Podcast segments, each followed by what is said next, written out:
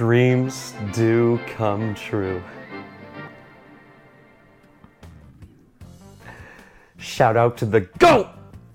If you don't know how this happened, this beautiful, beautiful thing happened, there'll be a link in the description below. And if you're just listening, you're extremely confused, so really check out the link in the description below. Thank you to everyone that made that such a great birthday for myself and just helped out, whether it be filming, carrying the signs, or just helping me get to this moment. Thank you so much, it meant the world to me. Now to some news. Looks like Remedi and JT are going to be out for a while. Remedi's probably another week. Uh, he has COVID 19, so we'll see how that is. And then JT has a concussion, so I believe it's a three game minimum. This will be his first official game, I believe, under it. So I think he'll miss LAFC and then the game after that as well. We might play a midday week somewhere in between there. But yeah, JT's gonna be out for a while.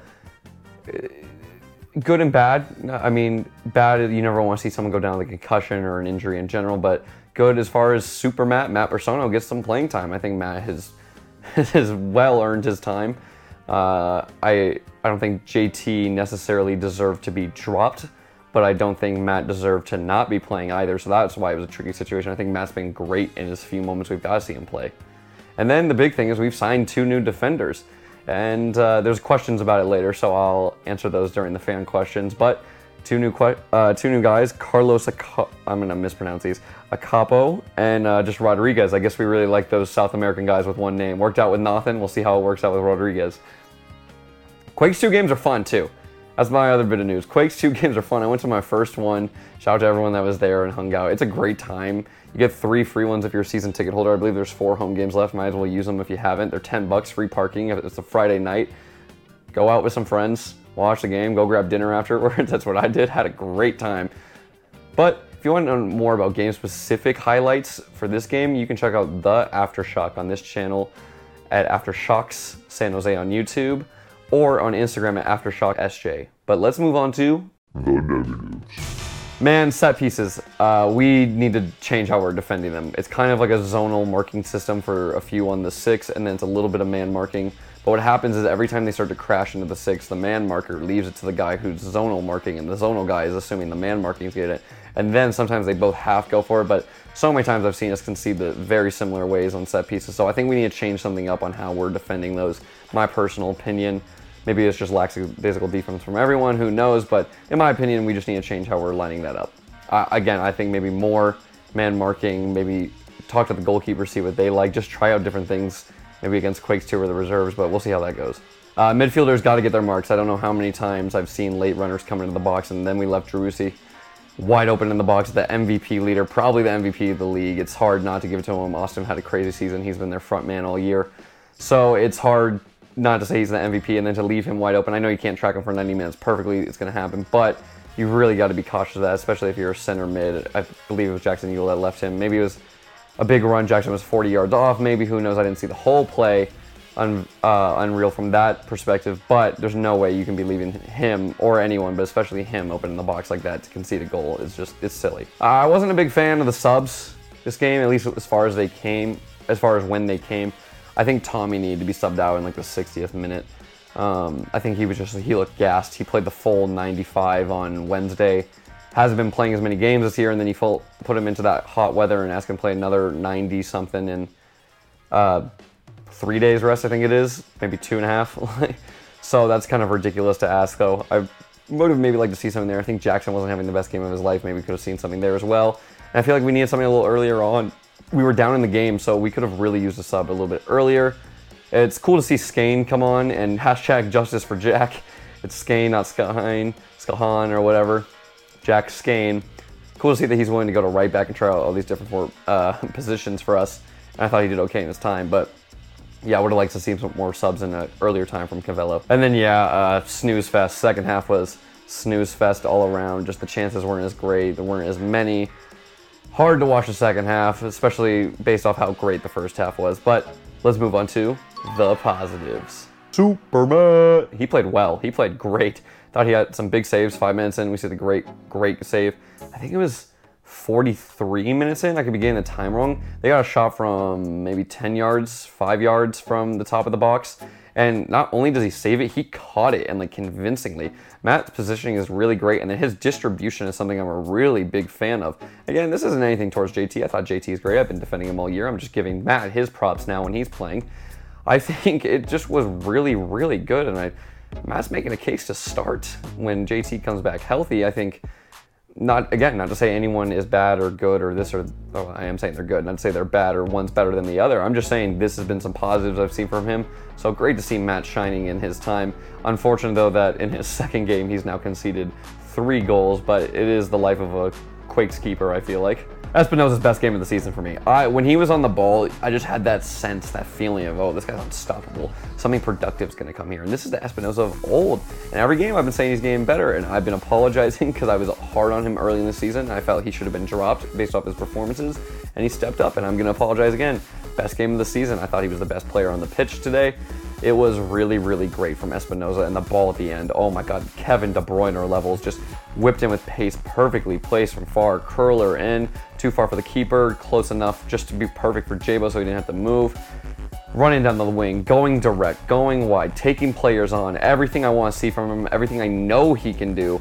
If I got this from Espinoza every game, whew, it'd be hard to stop him pretty much impossible. Again, Monteiro was getting some slack, especially from the commentators. I liked what I saw from him. It wasn't as much. Obviously, they were marking him a little bit heavier, but his play through the middle was beautiful. Every time he got the ball, it looked like he was trying to play through the middle. He was slicing. He had two through balls that were incredible. Uh, Espinoza just breaking lines, willing to play in between defenders, willing to take that dangerous chance, risking it, willing to try and buy the ticket so he can get the show, right? Really trying to just take the chances and not playing too cautionary and just it was great. It was absolutely great to see Monteiro. I love having him on the team. Just another great performance from him, in my opinion. Now, you didn't see as much from him, but in his moments, it was great. Tommy and Paul looked great early on, I feel, as far as the overlapping runs. Tommy got more tired quickly, but especially Paul Marie more consistently. The overlapping runs were great, allowed Benji and Espinoza to tuck in a little bit more, create width, create number disadvantages, create space. They were moving off the ball, not just forward.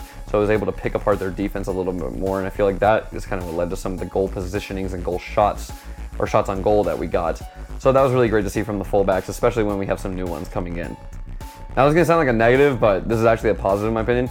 Jabo could have 20 goals this season.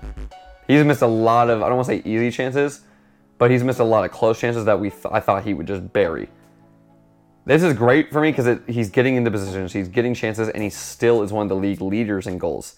So showing that he still has room for improvement and knowing his work ethic, that's really great. And sh- seeing that he's consistently getting chances and opportunities for us is great, which is something we've been struggling with in the past.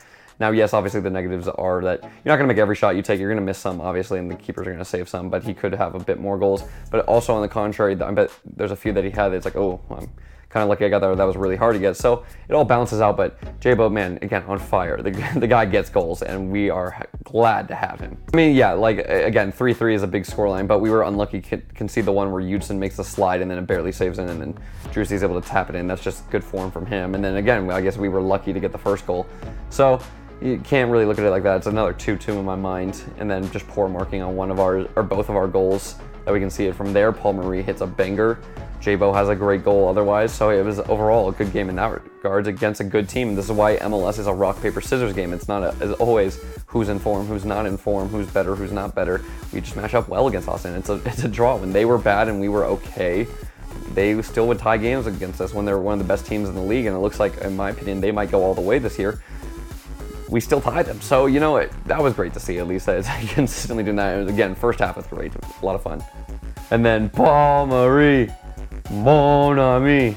My man, who I thought he had a little more Tony Parker in him, but my man had the Stephen Curry range.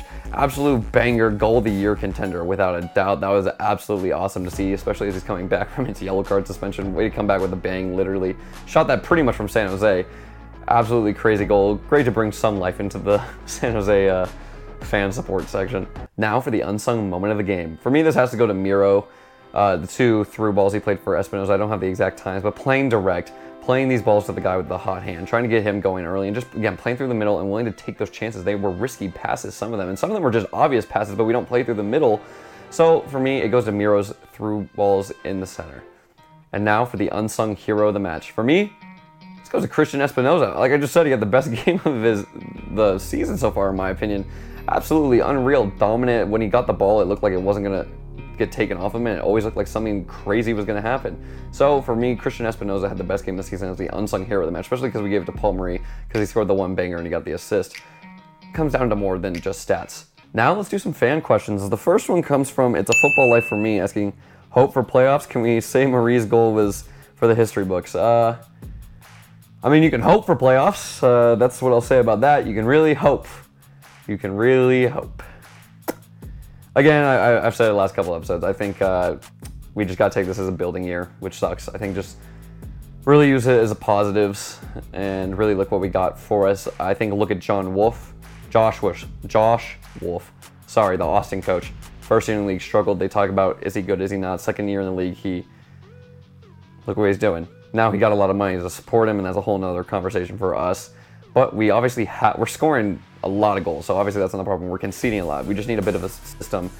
Find a coach, give them a year or two, then we start doing well. I think we got the players for it. So that's how I see the hope for playoffs. And then Paul Marie's goal, yeah, that. Whew, we're to be playing that for a while. We are going to be playing that for a while unless somehow Paul Marie falls out of the club, which I don't see why. He seems like a lovely dude. Uh, every time I've talked to him, he's so nice. Um, and thanks to him for offering to sing happy birthday to me on video for my birthday.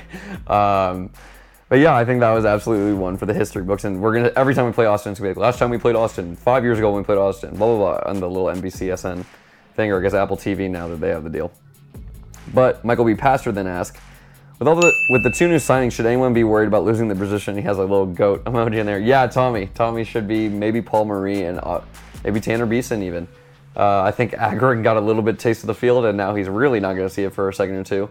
But with that also being said, it looked like we all kind of wanted some MLS players. I, I know we were talking about that with the coach, but we've seen how these foreign signings have gone. It's really been 50-50. It's either they're great, Nathan, Showfeast, and some of the other ones, and then sometimes you get a Carlos Fierro and a Rios, right? So we'll have to see how this one goes.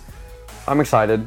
Good to see how it is. Add some depth, add some competition. Don't just slot them in because they're new. Don't just slot them in because you like them. Really see who's the best. So that'll be good to see. But yeah, I'm pretty much everyone but Nathan, I'd say, is at, uh, at risk right now.